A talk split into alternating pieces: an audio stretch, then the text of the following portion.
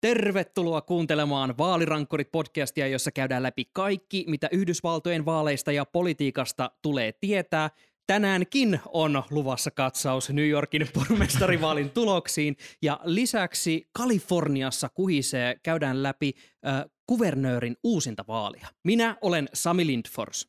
Tänään katsotaan myös niin sanottu Schumerin munaus, eli jättimäinen kongressissa menossa oleva rahapaketti, joka yllättäen ei mennytkään ihan niin kuin Strömsössä.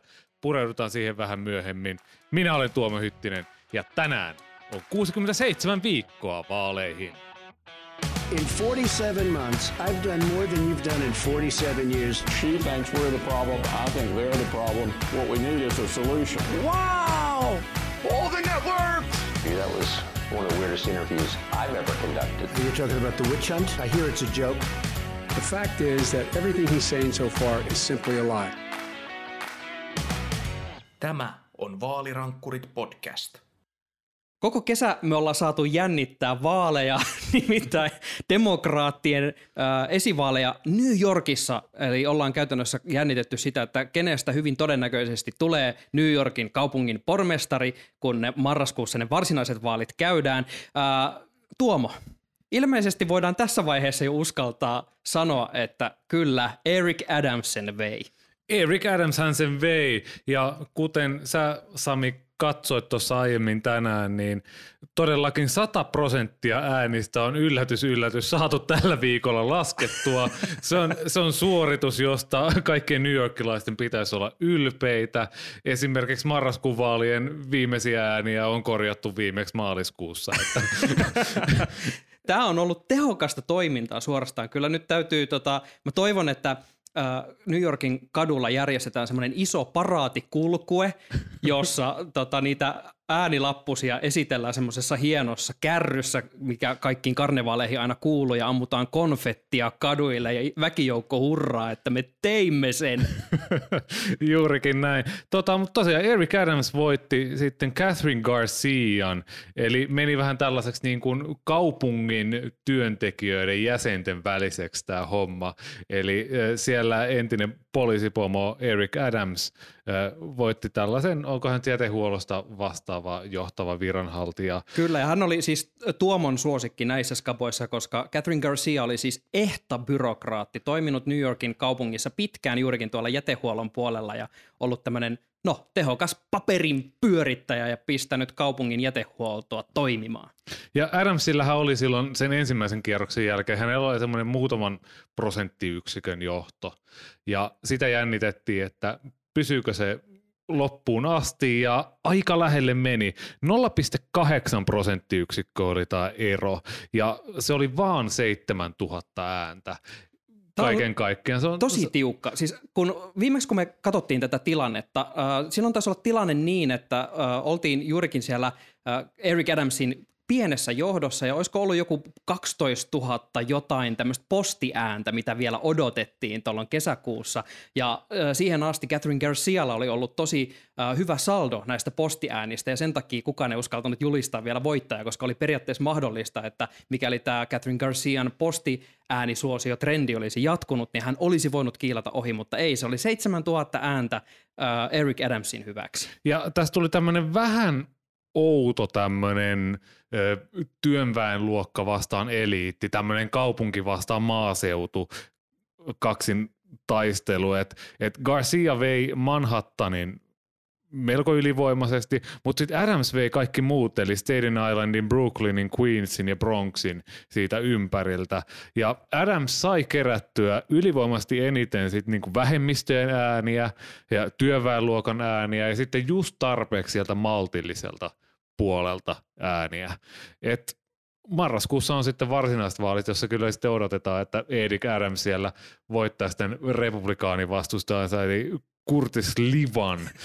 Tämä katupartio jäbä, joka on niin ikään siis kampanjoinut tällä turvallisuus näkökulmalla, mutta kuuluu ehkä nyt vähän sellaiseen laitaan jopa republikaaneissa, että tämmöisessä hyvin demokraattivoittoisessa kaupungissa menestystä tuskin ei ole tulossa, mikä tarkoittaa sitä, että lehtitietojen mukaan Eric Adams on jo aloittanut tunnustelut tästä siirtymästä kohti tuota kaupungin taloa sitten tuota marraskuussa, kun, kunhan vaalit nyt on pidetty. Mutta onhan tuo Eric Adamsin voitto sinällään siis historiallinen. Hän on historian toinen pormestari New Yorkin kaupungissa, mutta mun mielestä silleen mielenkiintoinen kaveri, että äh, hän on esimerkiksi näkyvästi vegaani. Hän on tehnyt paljon siis esimerkiksi ollut keittämässä soppaa äh, vähävaraisille ja tehnyt siellä ilmeisesti kuuluisan herkullisia tämmöisiä vegaani, vegaani, vegaanisoppaa. Oli tämmöinen tosi äh, työväen luokkaan pureutuva vaalikampanja, mutta hän on kuitenkin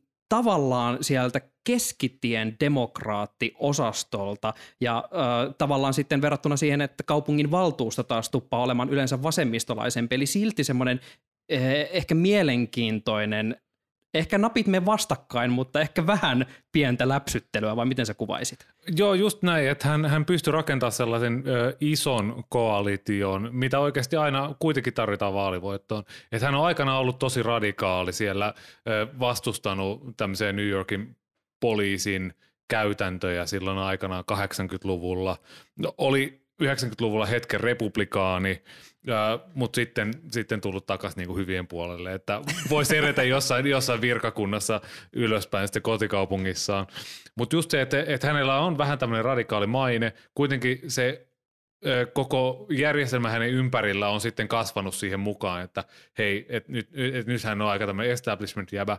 Ja se, mitä analyyseissa on näkynyt tosi paljon, on se, että Eric Adamsin resepti tässä oli oikeastaan se, että hän pysty vakuuttamaan just niitä maltillisia äänestäjiä, että hei, tässä ei mitään vallankumousta olla tekemässä, mutta sitten hän pystyi nyysimään sieltä vasemmistolta sellaista kaikkea kivaa, että hei, no kyllä me voitaisiin niin kuin vähän laittaa rahaa sinne ja tänne ja tonne erilaisiin hyviin asioihin, projekteihin, jolloin hän sai sitten sieltä niitä äh, Maya Wileyin, äh, Scott Stringerin tyylin ääniä sieltä sieltä vähän raavittua pois ja se voi olla, kun mentiin kuitenkin näin tiukalle vaan 7000 äänen ero, että se on sitten ollut se ratkaiseva asia.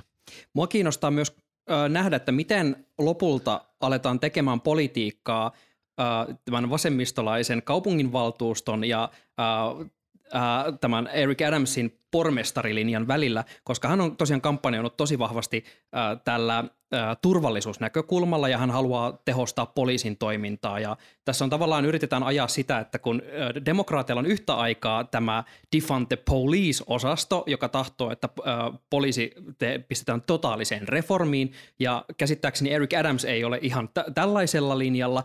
Ja sitten samaan aikaan kuitenkin tilastot osoittaa, että niin New York kuin koko maa yleensä niin on turvallisempi kuin aikoihin. Et vaikka jotain pientä kausiheittelyä siellä ilmeisesti on, niin koko aika turvallisuus paranee. Niin tämä on hyvin mielenkiintoinen kulma, että miten nämä kaikki linjat nyt ikään kuin lähtee elämään sitten elämäänsä siellä kaupungin talolla, kun he siellä, rupeavat siellä pikkuhiljaa politiikkaa tekemään. Niin ja korona-aikana on nähty semmoinen pieni äh, piikki ehkä väkivaltarikollisuudessa äh, New Yorkissa, muissa isoissa kaupungeissa.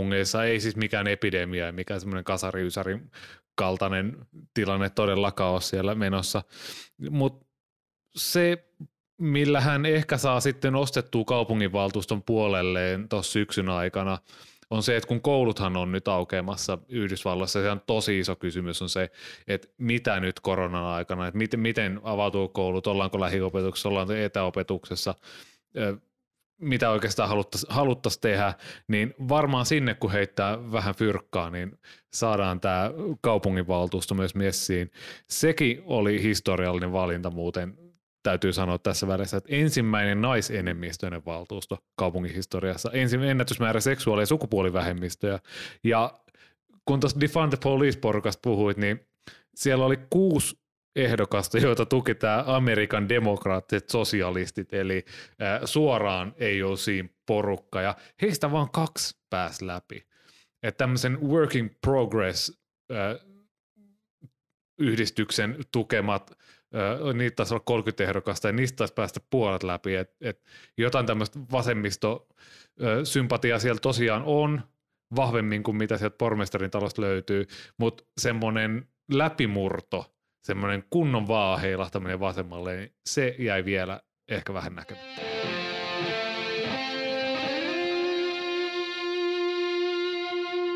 Seuraavaksi siirrymme kohti Schumerin suurta munausta. Ihanaa rimmata tällaisia sanoja peräkkäin. Eli äh, Yhdysvaltojen kongressissa on hiottu tässä viime aikoina ihan jättimäisiä rahapaketteja, joilla pistetään Amerikkaa uusiksi. Siellä halutaan vyöryttää äh, niin ilmastonmuutoksen vastaisia toimia kuin kaikki jyrät kaduille tekemään uudet tiet, uudet kiskot, uutta kaikkea, mutta äh, isot on suunnitelmat, mutta isot on myös ne väännöt, jotta tämmöisiä suunnitelmia saadaan siellä eteenpäin. Tuomo, haluatko käydä pähkinänkuoressa läpi, että äh, mitä kaikkea tähän näihin rahoituspaketteihin liittyy? Se, kyseessä on kuitenkin ilmeisesti kaksi erillistä pakettia. Joo, eli on ensimmäinen on tämä puolueiden yhteinen tämmöinen infrapaketti, joka on kooltaan semmoinen 600 miljardia dollaria. Sillä saadaan just ne tiejyrät kaduille ja vähän siltoja uusiksi ja vähän internettiä sellaisiin paikkoihin, missä sitä ei ole aiemmin ollut. Tämä on semmoinen, miten se sanoisi, Joe Bidenin vaalilupaus, että kun hän lupasi, että nyt puolueet alkaa tehdä yhteistyötä ja nyt on löydetty se pienin yhteinen nimittäjä, eli infrastruktuuri. Tästä on sanottu, että jos, jos tässä ei puolueet kykene tekemään yhteistyötä, niin sitten ei kykene tekemään enää missään. Ja sitä on nyt hierottu tässä kuukausien kuukausien ajan. Reilu kuukausi sitten oli Valkoisessa talossa iso tiedostilaisuus, jossa Biden ja sitten tämmöinen – puolueiden yhteinen tämmöinen kymmenen senaattorin porukka, missä on viisi demokraattia viisi republikaania, piti tiedostilaisuudet, että hei, tästä on nyt päästy sopuun, mutta keskiviikkona, kun tästä paketista piti äänestää senaatissa, että se lähtee jatkokäsittelyyn, että sitä ruvetaan työstävä, niin yllätys, yllätys, republikaan sanoi, että ei me olla vielä valmiita, vaikka tästä on kuukausia ajan neuvoteltu.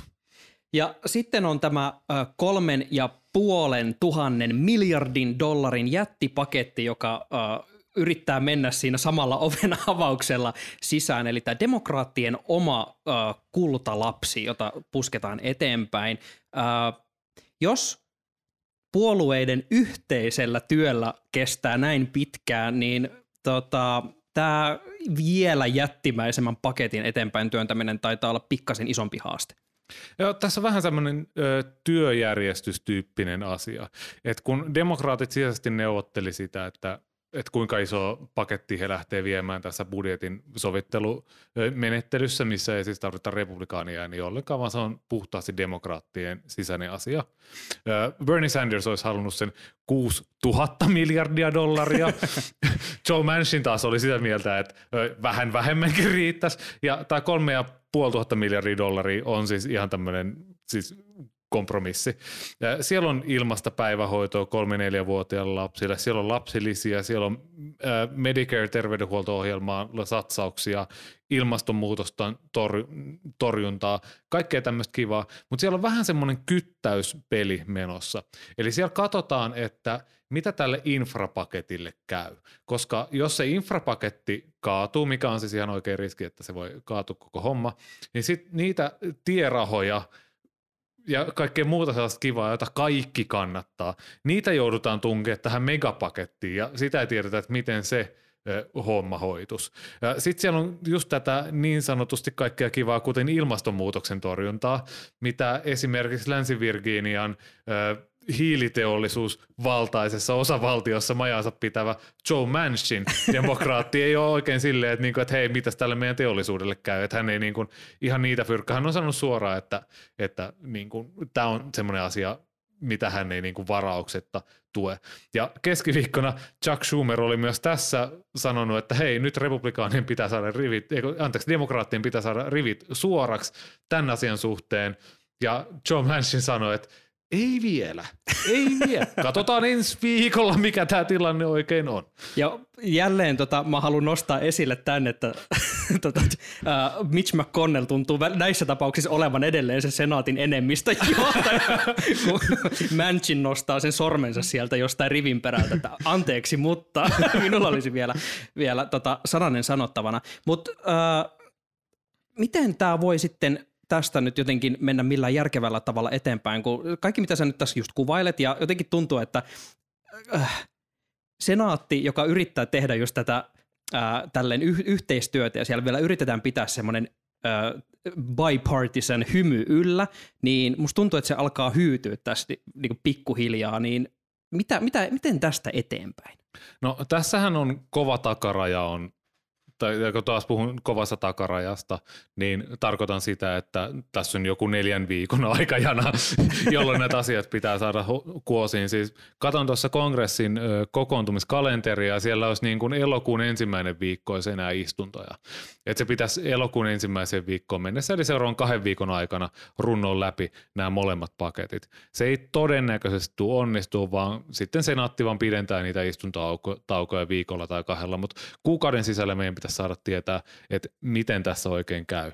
Se iso dynamiikka tässä näiden kahden paketin välillä on se, että republikaanit on silleen, että joo, tämä 600 miljardia meidän alueelle olisi ihan kiva, mutta minkä takia me annettaisiin Joe Bidenille tämmöinen iso voitto, että kun hän on julistanut, että puolueiden väliseen yhteistyöhön pystyy vain hän – ja sitten tulisi jotain tuloksia, niin eihän republikaanit hyödy siitä mitään.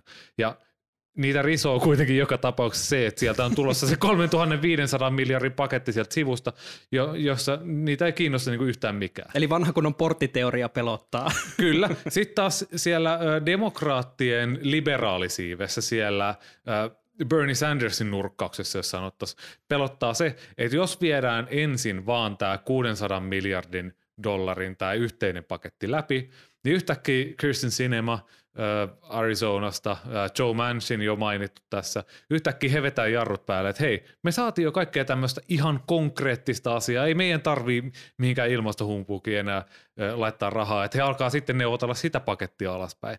Että tässä on tämmöinen pieni kauhun tasapaino näiden pakettien välillä.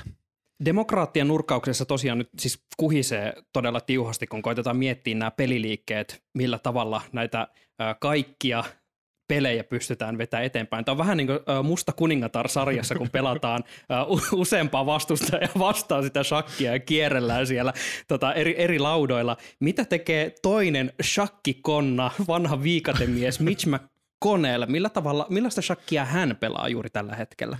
No siis ihan tuossa pari päivää sitten McConnell teki tämmöisen en mä tiedä, tämmöisen inhorealistisen peliliikkeen ja ilmoitti, että by the way, täältä meidän punaista nurkkauksesta ei ole tulossa yhtään ääntä velkakaton nostamisen puolesta.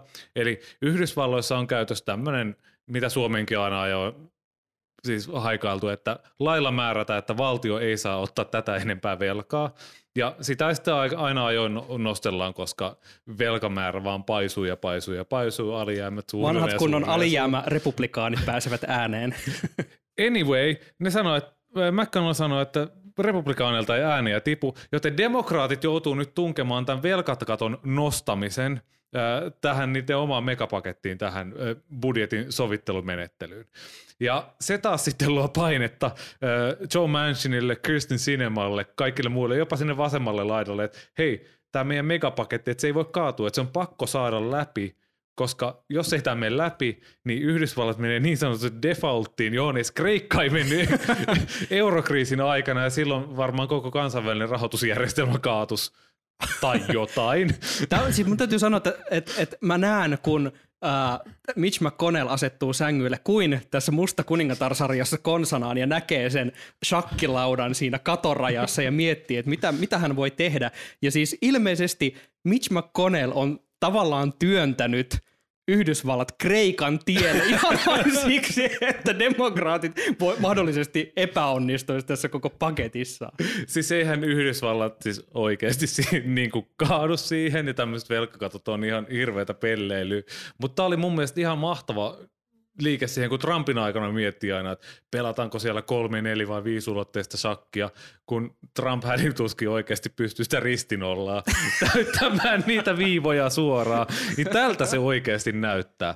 Ja jos mä saan vielä yhden kuudennen elementin tuoda tähän meidän shakkipeliin. Lisää ulottuvuuksia antaa tulla. Niin jos tämä infrapaketti kaatuu, tämä, että republikaanit, mä en tiedä mikä, he, mikä heillä olisi niin kuin kiinnostus saada sitä ylipäänsä läpi, ääniä kasaan, että se menisi senaatista, mutta jos he kaataa tämän koko homman, silloin Joe Biden pystyy menee Joe Mansionin, Kirsten Sineman ja muidenkin demokraattien luo, jotka ei halua muuttaa tätä senaatin jarrutuskeskustelusääntöä, niin silloin on ihan mahdollista, että tämä niin sanottu filibuster, eli jarrutuskeskustelusääntö, jolla siis jarrutetaan lainsäädäntöä, sen takia demokraatit tarvii niitä republikaaniääniä, että ne saa tämän infrapaketin läpi.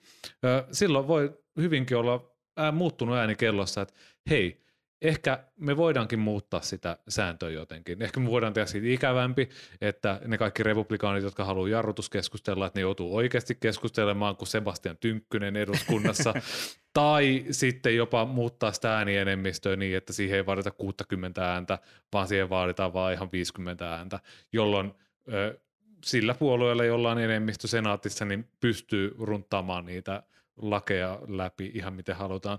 Tai aivan mahtava juttu, minkä keksin just äsken, jos sitä säädettäisiin vaikka 55 senaattoriin, jolloin nykyisessä senaatissa olisi se 50 demokraattia, ja siihen päälle olisi nämä kaikki Mitt Romney, Lisa Murkowski, Susan Collins, Rob Portman, kaikki nämä tyypit, jotka on äänestänyt Trumpin viraltapanon puolesta. Infamous Five. Ja jotka haluaisi tehdä siis yhteistyötä oikeasti demokraattien kanssa. Jos he laskisivat sitä vain muutamalla senaattorilla eikä poista sitä kokonaan, niin sitten tulisi tämmöinen kauhujengi siihen keskelle, jota kaikki pelkäisit, mitä sieltä mahtaa tulla.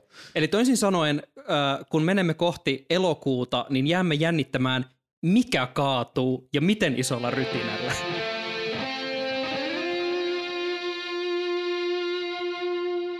Never stop the election madness ja kohta vedetään taas, sillä just kun ollaan New Yorkin pormestarivaalista selvitty, tai no marraskuussahan ne tulee, mutta you know what I mean.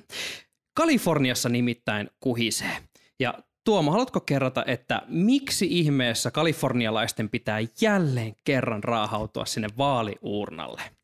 No nyt kävi niin hassusti, että tämmöinen recall-prosessi, jossa Kaliforniassa on tämmöinen laki, että kuka tahansa vaaleilla valittu, niin voidaan sieltä kesken kauden ottaa pois, kun tarpeeksi nimiä kerätään, niin nyt on saatu tarpeeksi nimiä kasaan, että Gavin Newsom halutaan pois sieltä ja hän joutuu uusinta vaaliin syyskuun 14 päivä. Ja miksi hänen päänsä on nyt yhtäkkiä pölkyllä? Minkä ihmeen takia kalifornialaiset, juuri kun on vaaleja käyty, niin tota, yhtäkkiä halutaan jälleen ö, katsoa, että pitäisikö kuvernööri vaihtaa kokonaan? Se on kuitenkin suhteellisen iso kysymys.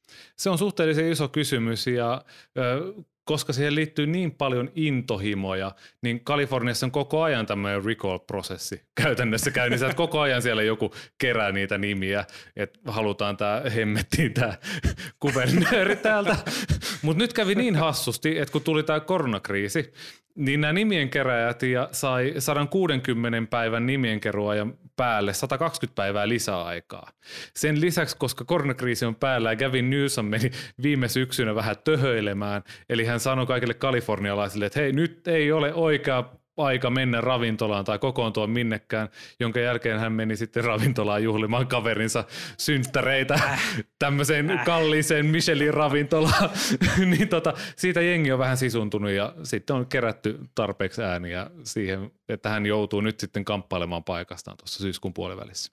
Tämä on tota mielenkiintoinen, kun äh, me saatiin tietää, että Kaliforniassa tällä tavalla äh, kuhistaan, ja aluksi me oltiin vähän silleen, että tota, onkohan tämä nyt niin iso kysymys kuitenkaan, että onkohan tämä vähän tämmöinen, että siellä nyt taas kikkaillaan jotakin, ja kun rupesi perehtymään tähän kalifornialaisten tapaan järkätä näitä recall-juttuja, niin tämä on oikeastaan äärimmäisen kiehtova mekanismi, ja me kohta päästään analysoimaan sitä, että tuleeko Gavin Newsomin nyt hikoilla tämän asemansa puolesta, mutta Tuomo, miten se käytännössä siis tapahtuu, kun, äh, jos, tai jos äänestäjät haluaa kuvernöörin pois paikaltaan kesken vaalikauden, niin mitä silloin pitää tehdä? Silloin pitää kerätä tarpeeksi nimiä tämmöiseen adressityyppiseen listaan. Se on tietty prosenttimäärä siitä äänestäjäkunnasta, joka on edellisissä vaaleissa, eli tässä tapauksessa vuonna 2018 äänestänyt. Ja normaalisti on 160 päivää, mutta nyt koronakriisin takia sitä nostettiin 120 päivällä. Ja he sai kerättyä 1,7 miljoonaa allekirjoitusta muistaakseni, kun tämä raja oli jossain puolentoista miljoonan kohdilla. Eli se meni niin kuin heittämällä läpi tämä koko homma. Ja äh, käsittääkseni äh, tässä määräajassa, jossa tosiaan allekirjoitetaan sitä, että haluatko äh, tämän X-henkilön asettaa uusinta vaaliin, niin sulla on myös mahdollisuus tämän aikajanan sisällä peruuttaa tämä allekirjoittamisesi, niin ainoastaan 43 ihmistä tästä 1,7 miljoonasta veti takaisin tämän allekirjoituksensa. Eli siellä republikaanit onnistuivat kuitenkin saamaan jonkin verran semmoisia sisuuntuneita ihmisiä äh, si- si- sen taakse, että nyt meidän pitää saada Gavin Newsom uusinta vaaliin. Kyllä, ja siis tähän kertoo vain siitä, että millainen osavaltio Kalifornia on. Siellä kuitenkin 2020 vaaleissa 6 miljoonaa ihmistä äänesti Donald Trumpia. Se on, se on, siis sehän on ihan huikea määrä, se on kuitenkin vaan, jos lasketaan pelkästään republikaaneja, se on vain kolmasosa tavallaan republikaaneista, mitä, mitä se vaatii, tämä adressin nimikeru. Eihän se totta kai, eihän siellä ketään kiinnosta tämä koko homma niin, kuin, niin paljon kuin taas meitä kiinnostaa, mutta kuitenkin kertoo siitä, että et, et Kalifornia ei ole ihan niin semmoinen liberaali paratiisi, mitä me täällä ajatellaan, että se on semmoinen ihan sosialistinen mesta. Kyllä. Tämä on, se, tämä on se kanava, mitä äh, republikaanit nyt ovat hyödyntäneet tosi tehokkaasti. Eli äh, kun me lähdettiin selvittämään, että onko tämä miten poikkeuksellista tämmöinen prosessi kaiken kaikkiaan, niin tässä Newsomin tapauksessa vastaus on joo ja ei. Äh, jokainen Kalifornian kuvernööri 60-luvulta alkaen on ollut vähintään huom, vähintään yhden tämmöisen recall-yrityksen kohteena, eli vähintään kerran äh, on äh, yritetty kerätä näitä ääniä, jotta saataisiin tämä uusintavaali järjestettyä. Mutta se, mikä tässä on nyt mielenkiintoista Gavin Newsomin kannalta, on se, että ainoastaan kerran aiemmin kuvernöörin kohdalla – on menty uusintavaaliin asti, ja se ei päättynyt demokraateille suotuisasti, sillä 2003 Muistatko, kuka nousi valtaan? You know who I am? I've seen you before. You're the asshole on TV. Äh, en olisi muistanut suoraan, mutta siis silloin hallitseva kuvernööri Gray Davis joutui tähän uusintavaaliin ja da, da, da, da, da, Arnold Schwarzenegger Vanha valittiin. Kun... Vanha kunnon arska pääsi silloin kuvernööriksi. Kyllä, eli äh, tämä track record nyt äh, Newsomin kannalta on oikeasti sinänsä huolestuttava, että vaikka näitä prosesseja käynnistetään kuvernöörejä kohtaan, äh, tässä olisi, mä haluan myös huomauttaa, että tähän siis koskee ihan kaikkia Kalifornian myös pienimpiä kuntia myöten, eli kuka tahansa just vaaleissa valittu virkahenkilö, viranhaltija voidaan asettaa uusinta vaaliin. Ja siis Newsom ei ole nyt siis syyskuun 14. päivä ainoa henkilö, jonka roolista äänestetään. Siellä oli muun muassa San Franciscossa koululautakunnan kolme jäsentä on asetettu uusinta vaaliin. Kuulostaa tosi henkilökohtaiselta ja kuulostaa siltä, että yksi koululuokka pystyy järjestämään tämän recall-vaali. Käytännössä siis ju- juuri, juuri tällaisia tota, prosesseja siis on käynnissä hirveästi, johtuen vain siitä, että Kaliforniassa uh, 1900-luvun alussa päätettiin, että hei, me tykätään suorasta demokratiasta ja kansalaisella täytyy olla valtaa ja tätä kunnioitetaan. Mutta siis 2003 ää, haluttiin haastaa silloinen kuvernööri ja Arnold Schwarzenegger nousi tuolloin Kalifornian kuvernööriksi. Tämä oli mulle täysin uutta tietoa, se, että tämä tapahtui tällä samalla prosessilla. Ää, se, miten tämä äänestys tapahtui, on mun mielestä hyvin mielenkiintoinen. kun tämä menee sinne vaaliuurnille, niin siinä äänestyslipukkeessa on kaksi kohtaa. Ensimmäisessä kohdassa kysytään, pitäisikö istuvan kuvernöörin saada jatkaa tehtävässään. Ja toinen kysymys on, että kenen pitäisi korvata istuva kuvernööri. Ja mikäli alle 50 prosenttia vastaa tähän ensimmäiseen kohtaan kyllä, eli toisin sanoen istuva, istuva kuvernööri ei saa yli puolta hyväksyvistä vastauksista, niin hän tippuu suoraan pelistä pois. Siitä vedetään suoraan se levy alta ja hän tippuu semmoiseen äh, tota, uima-altaaseen kuin jossain TV-showssa konsana. Niin, että hän ei pääse sille toiselle kierrokselle Ei. ollenkaan. Et se, se peli on siinä ja sen jälkeen mennään suoraan katsomaan tämän toisen kohdan äh, vastauksia ja sen jälkeen siitä tulee vaali näiden ihmisten välillä ja sieltä äh, toisessa kohdassa nimetyistä henkilöistä, kuka on saanut eniten ääniä, hänestä tulee uusi kuvernööri.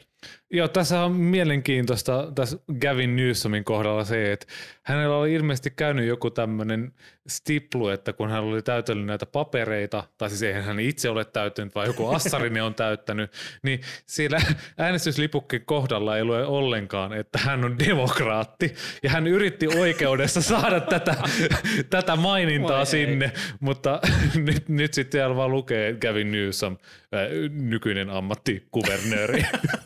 Voi ei. Ö, Tähän liittyy siis monta muutakin mielenkiintoista detaljia, koska ö, kä- ö, käytännössä siis ku- kuka tahansa on siis vaalikelpoinen, eli on, ö, ö, ei, ei ole tuomittu vakavista rikoksista, on Yhdysvaltain kansalainen ja täytyy maksaa muutamia tuhansia dollareita, että pystyy asettu ehdolle. Ja ilmeisesti ö, 41 nimeä on nyt ilmoittautunut virallisesti vaalilautakunnalle haastamaan Gavin Newsomia, mutta ö, mitä sä Tuomo arvelet tästä niin ehdokas katraasta, että löytyykö sieltä tällaista uutta Arnold Schwarzeneggeria, joka olisi yhtäkkiä näin iso ja valovoimainen hahmo, joka yhtäkkiä pystyisi jyrähtämään sinne poliittiselle kentälle niin, että onnistuisikin kumoamaan äh, istuvan kuvernöörin kauden?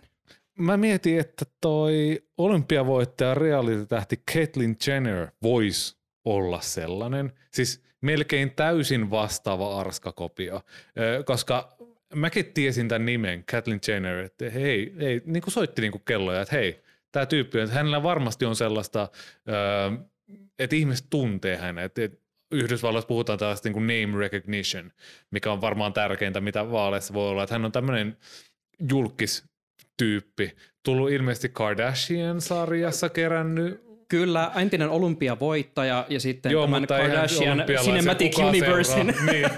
päähahmoja. niin, ollut, nimenomaan. kyllä. Ja siis Kathleen Jenner on, on tämä niinku, tää päätyyppi tässä, mutta sitten on myös äh, mun mielestä mahtava tämä Kevin Kiley. Onko hän sitten jonkinnäköinen bisnesmies Kaliforniassa, tämmöinen republikaanityyppi, joka on siis hävinnyt Gavin Newsomille 2018 isosti, oliko 23 prosenttiyksikköä tai Kyllä, jotain. yli, reilusti yli. Joo, mutta ei muistella sitä, koska hän tekee vaalikiertueita tämmöisen harmaa karhun kanssa. Apua. joka, joka siis ilmeisesti kukaan ei tiedä, että mitä hemmettiä se karhu siellä vaalikiertoilla tekee, mutta hän, hän siis pitää sitä mukana ja niin kuin, puhuu ihmisille sen Tämä on, taas, kanssa. tämä on taas niitä hetkiä, kun South Parkin käsikirjoittajat on ällikellä lyötyä ja pelkäävät oman, ammat, tai oman työnsä puolesta. Ja siis nämä, huomatkaa, äh, Kathleen Jenner ja karhutyyppi on siis top kaksi. Että siellä on se 40 Nämä on- tyyppi heidän takanaan vielä, jolla ei ole niin hyvä sauma. Voi herra jestas. Äh, täytyy myös sanoa, että äh, yksi näistä vaalikampanjan sloganeista on ollut äh, tällä Kevin Kylella se, että äh, hänellä on tämmöinen The Beauty and the Beast äh, sanaleikki tässä, mutta siis käytännössä äh, tämä Kevin, äh, Gavin Newsom on Beauty ja hän on The Beast, mikä varmaan selittää ehkä sitä karhua, joka on mukana siellä kiertueella, mutta mä en yhtään ymmärrä, että miten tämä on tarkoitus jotenkin viestiä jotain hyvää ja hei, että minä olen vakava vaihtoehto Kevin Newsomille. Tämä, tämä, on, niinku, tämä on beyond me, tätä mä en, tätä mä en Joo. tota, hahmota. Ja siis täytyy sanoa tästä vielä, että kun Sami mainitsi tuossa alussa, että, että oli, oli vähän semmoinen, että no eihän tässä mitään oikeaa uhkaa ole, ja mä olin aika pitkälti jopa siis eilisen päivään asti samaa mieltä, että eihän tässä ole oikeasti mitään, kunnes Sami linkkasi tuole, tuoreimman Emersonin pollin tästä aiheesta, ja sen mukaan Newsomia tukee vain 48 prosenttia äänestäjistä, että et hän on pari prosenttiyksikköä siellä sen 50 prosentin kannatuksen alla. Huhhuh. Eli toisin sanoen vähän pitää hikoilla. Toki äh, me ollaan sanottu tässä podcastissa monta kertaa ennenkin, että yhden pollin perusteella ei Yhdysvaltojen politiikassa voi sanoa mitään, mutta tämä on tällä hetkellä ainoa, mitä meillä on. Äh, tämä oli siis tehty 19-20. Äh, tätä kuuta, tämä kysely, eli tämä on täysin tuore, ja tämä on nyt niin ainoa tämmöinen pintaraapaisu siihen, että mitä ihmettä nämä ihmiset ajattelee tällä hetkellä Kaliforniassa. Ja tosiaan, jos pitää saada se yli 50 prosentin äh, kannatus tässä pollissa siihen ensimmäiseen kysymykseen, niin kyllähän tämä selkeästi osoittaa sen, että jos halutaan mennä jotenkin varmasti rajan yli, niin äh, jonkinlaista äh, työtä on tehtävä. Ja mikä tässä oli huolestuttavinta tässä pollissa oli se, että Newsomia vastustavien määrä oli noussut aika radikaalisti. Oliko sieltä jostain korkein 20, alhaisen 30 kohdalta oli noustu yli 40 prosenttiin tässä niin vastaajien määrässä. Eli selkeästi siellä Newsomin vastustajilla on nyt joku momentum käynnissä – ja syyskuussa vielä, ketä Kaliforniassa kiinnostaa tämmöiset recallit. Newsom, Newsomi varmaan muutenkin pidetään ihan mulkkuna siellä, koska Kalifornia palaa, siellä on kuivuutta, liittovaltio, tai siis osavaltio on ehkä epäonnistunut tässä ilmastonmuutoksen korjaamissa. Niin kuin voi olla, että ihmiset siellä ajattelee, että no niin kuin antaa mennä. Kyllä. Newsomin puolesta on puhunut tällä hetkellä sellaiset kyselytulokset, joissa ihmiset äh, noin vähän päälle 50 prosenttia on ihan tyytyväisiä siihen, miten Newsom on suoriutunut tähän asti, äh, mutta toisaalta äh, tässä niin tuntuu olevan nyt ilmassa se, että just kun me ollaan aiemminkin puhuttu esimerkiksi jossain Georgian tota, tuloksia katsoessa, että se puoli, joka onnistuu jotenkin lietsomaan semmoisen suuremman jonkinlaisen aggression päälle, tuntuu pärjäävän vaaleissa, niin se, että jos suurin osa Newsomin tukijoista jääkin vaan siihen semmoiseen, no kaikki menee ihan ok, ja eivät muista mennä sinne vaaliuurnille, kun taas hänen vastuttajansa tuntuvat saavan varmaan jokaisesta asiasta, mikä Kaliforniassa menee pieleen tällä hetkellä pikkasen momentumia, niin se, että miten tämä kaikki kumuloituu sinne syyskuulle, tästä tulee mun tosi mielenkiintoista. Ja on puhuttu koronan hoidosta, on puhuttu metsäpaloista, on puhuttu kuivuudesta, mutta mun mielestä raskauttavinta Gavin Newsomin kohdalla on, ja I kid you not, kaivoin tän eilen illalla, siis No, mä nyt annan vaan, jos joku tämän muistaa. Ladies and gentlemen, leaders and fighters for freedom and liberty and the American dream, the best is yet to come. Siis mitä? Miten huutava nainen tähän liittyy? Eli Kimberly Guilfoyle. Joku saattaa muistaa republikaanien puoluekokouksesta tämän huikean huutosuorituksen. Mitä? Onko meillä vaalirankkureiden tämmöinen Yhdysvaltain törkky skuuppilinja noudattava paljastus käsillä? Hei dude, mä oon ollut jo suurin piirtein puoli vuotta iltapäivälehdessä töissä. Totta kai mä kaivelen näitä. Eli äh, Kimberly Guilfoyle, jonka äsken kuulitte, äh, nykyinen äh, Trumpin joku tämmöinen poliittisen komitean johtaja, entinen Fox News-hahmo, äh, on myös Kevin Newsomin ex-vaimo tuolta 40-luvun alkupuolelta. Ja tämä tuli mulle suurena järkytyksenä, kun jossain New York Timesin jutussa oli vain kasuaalisti mainittu, että his ex-wife Kimberly Guilfoyle, ja heti tuli googletettua, ja no tämä klippi tuli vastaan. Nyt mä koen sen, mitä tavallinen amerikkalainen tällaisessa tilanteessa kokee. Mä olen tunnoton, mä olen sanaton. Nyt mä en enää pysty käsittämään tätä maailmaa millään.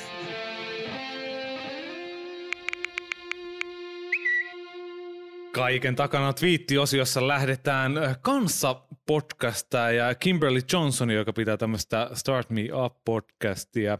Hän twiittasi eilen torstaina näin. So when you investigate Nazis, do you put Nazis on the committee to investigate? Another mm. shitty take from Chris Gilitsa. Out. Eli kun haluat tutkia natseja, niin laitatko natseja silloin tutkimuskomiteaan. Jälleen yksi huono kuuma ote CNN toimittaja Chris Gilitsalta. Ja tässähän on taustalla se, että edustajahuoneen demokraattien puheenjohtaja Nancy Pelosi päätti, että kaksi tämmöistä republikaaniedustajaa, Jim Jordan ja Jim Banks, heitä ei oteta tämmöiseen komiteaan, joka tutkii loppiaskapinan tapahtumia, eli kongressitalon valtaasta. Sami, mahtuisiko Jim Jordan sun komiteas? Tuomo, mä oon miettinyt, että mitä jos me ollaan Suomen podcast Jim Jordan ja Jim Banks. ei, ei vaan. Uh, tota, kun mä näin nämä uutiset, niin tota, musta tuntuu, että mä oon edelleen semmoisessa pienessä henkisessä umpisolmussa. Tota, uh, Tämä on siis aivan hirveä tilanne ihan kelle tahansa. Mä, ymmär, mä ymmärrän täysin, minkä takia tämä on jotenkin vetänyt kaikki ehkä semmoiseen tietynlaiseen umpisolmuun. Kun on nähnyt vaikka Jim Jordanin ulostuloja äh, senaatissa, esimerkiksi kun hän on haastatellut äh, Anthony Faucia senaatin kuulemisessa, aivan järkyttävää materiaalia. Niin kuin sä Tuomo Twitterissä hyvin sanoit, siis ihan kun Jani Mäkelän Twitter-feedi olisi ottanut ruumiillisen hahmon ja marssinut senaattiin edustamaan kansaa. Siis aivan pöyristyttävää tavaraa, mutta sitten toisaalta äh, nyt kun kaverit on heitetty sieltä ulos mesoamasta, niin porukka mesoo sitten takaisin, että onko tämä nyt sitten rehellinen tutkinta. Mitä ajatuksia Tuomo sun umpisolmu herättää? No tämä on tämä Yhdysvaltojen politiikan perinteinen ongelma, että jos otat mukaan tämmöiseen asiaan, jossa republikaaneilla on suuria intohimoja, kuten se, että mitä loppiaskapinassa todella tapahtui, vaikuttiko Trump siihen, että kongressitalo vallattiin. Jos se on tämmöisiä tyyppejä, jotka on silleen, että hei, ehkä siellä oli jotain antifa-tyyppejä ja ei Trumpilla ole mitään ja oikeastaan vallattiinko sitä taloa kokonaan. Mikä on valtaamisen määritelmä? niin, että jos tällaisia tyyppejä ei oteta sinne Oh. komiteaan, niin kyllä mä sen niin kuin inhimillisellä tasolla ymmärrän.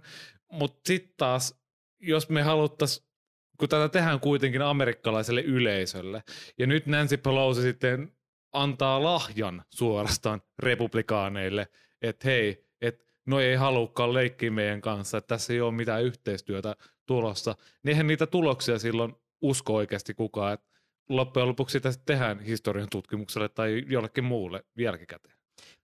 Joo, siis kyllähän tämä tilanne on ollut Nancy Pelosille käytännössä semmoinen, että ää, eteenpäin ei ole päässyt ja ainoa vaihtoehto on peruuttaa mäntymetsään.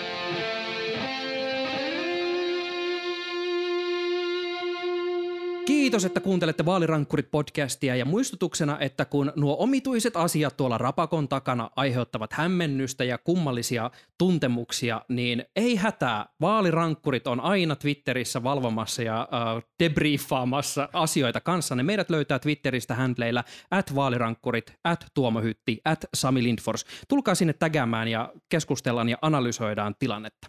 Jos keräilet nimiä johonkin semmoiseen ihme listaan vallassa olevien henkilöiden tai establishmentin kaatamiseksi. Tai suosikkipodcastisi. tai sinulla on jonkinlainen komitea, joka tätä asiaa ajaa, niin kerropa hei siitä kaikille ihmisille, joiden kanssa olet tekemissä.